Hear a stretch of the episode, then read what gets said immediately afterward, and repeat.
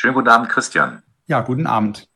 Du hast jetzt zwei Tage lang am Computer gesessen und hast der Versammlung gefolgt. Ich kann mir vorstellen, du bist jetzt ziemlich gerädert.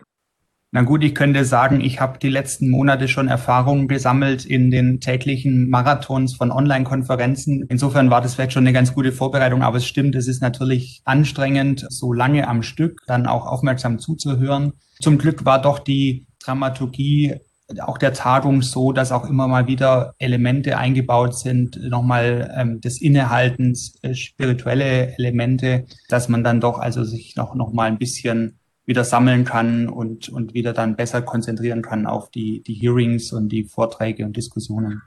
Das heißt, ich muss mir das so vorstellen, dass am Computer auch durchaus miteinander gebetet wurde? Ja, das ist richtig. Also es ging äh, zum Beispiel heute Morgen los mit einer Bibelarbeit in einer Kleingruppe. Das fand ich sehr anregend, ähm, weil man da auch richtig mit auf Augenhöhe auch mit Bischöfen und, und anderen dann sprechen konnte. Und dann gab es zum Ausklang des Tages auch nochmal eine Einheit, ein, ein kleiner Wortgottesdienst. Im Vorfeld der Veranstaltung gab es ja starke Kritik an Kardinal Wölki, Erzbischof von Köln. Er würde in seinem Bistum Missbrauchsvorwürfe so ein bisschen unter Verschluss halten. War das dann auch Thema bei der Vollversammlung jetzt?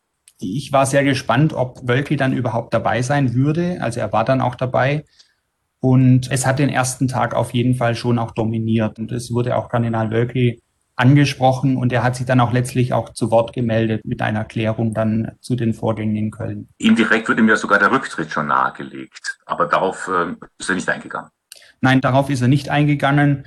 Er hat Fehler eingeräumt in seinem Statement. Ich habe auch ihm abgenommen, dass er da tatsächlich auch schon mit Betroffenheit gesprochen hat. Allerdings hat er Fehler vor allem ähm, eingeräumt jetzt in Bezug auf die Kommunikation. Er hat jetzt nichts gesagt zu eigenen Versäumnissen im Umgang in der Aufklärung von sexuellem Missbrauch. Also diese Frage ist noch offen, ob er da auch persönlich sich etwas hat zu Schulden kommen lassen. Mhm. Nun sind es ja vier Hauptthemen oder vier große Bereiche, die beim synodalen Weg eine Rolle spielen. Was war jetzt dein Eindruck, äh, worauf fokussiert sich das Ganze jetzt? Wo waren die meisten Wortmeldungen? Was geht den Synodalen wirklich unter die Haut? Hm, das ist gar nicht so einfach zu sagen, weil ich glaube schon alle vier Themenbereiche eine gleich große Rolle gespielt haben und, und auch eigentlich auch sehr stark miteinander verschränkt sind. Tendenziell war es vielleicht so, dass das Thema Macht jetzt äh, die größere Rolle gespielt hat in den Gesprächen, was auch daran lag, dass da äh, zu diesem Themenkomplex das umfangreichste Papier bei dieser Versammlung jetzt vorgelegen hat, wo man dann natürlich auch, wenn, wenn viel Text da ist, dann kann man auch viel drüber diskutieren. Wie würdest du die Diskussionsatmosphäre beschreiben? Zwei Lager oder konnte man miteinander gut auskommen? Ich habe es tatsächlich jetzt in den Arbeitsgruppen, in denen ich war, als sehr konstruktiv empfunden.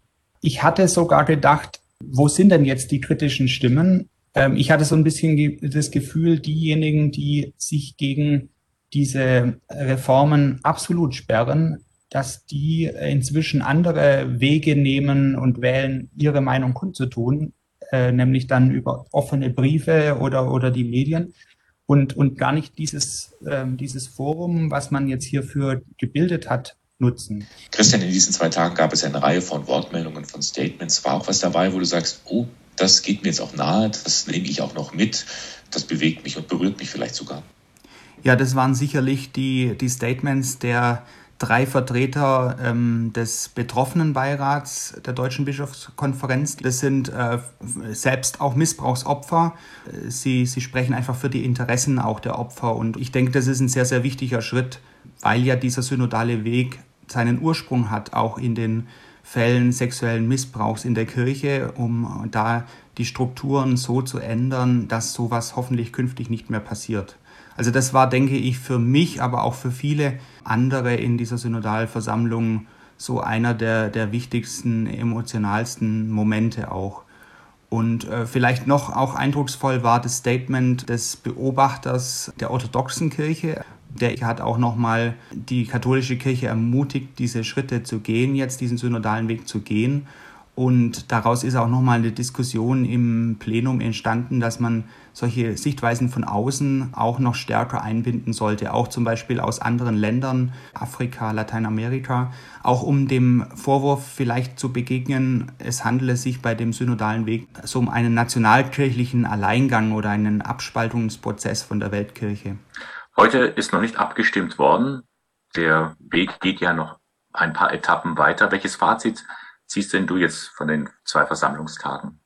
Ich denke, ein Stück weit ähm, ein Vorwärtsgehen ist schon drin, aber die großen Dinge, die sich viele erhoffen, das wird wahrscheinlich äh, schwierig werden.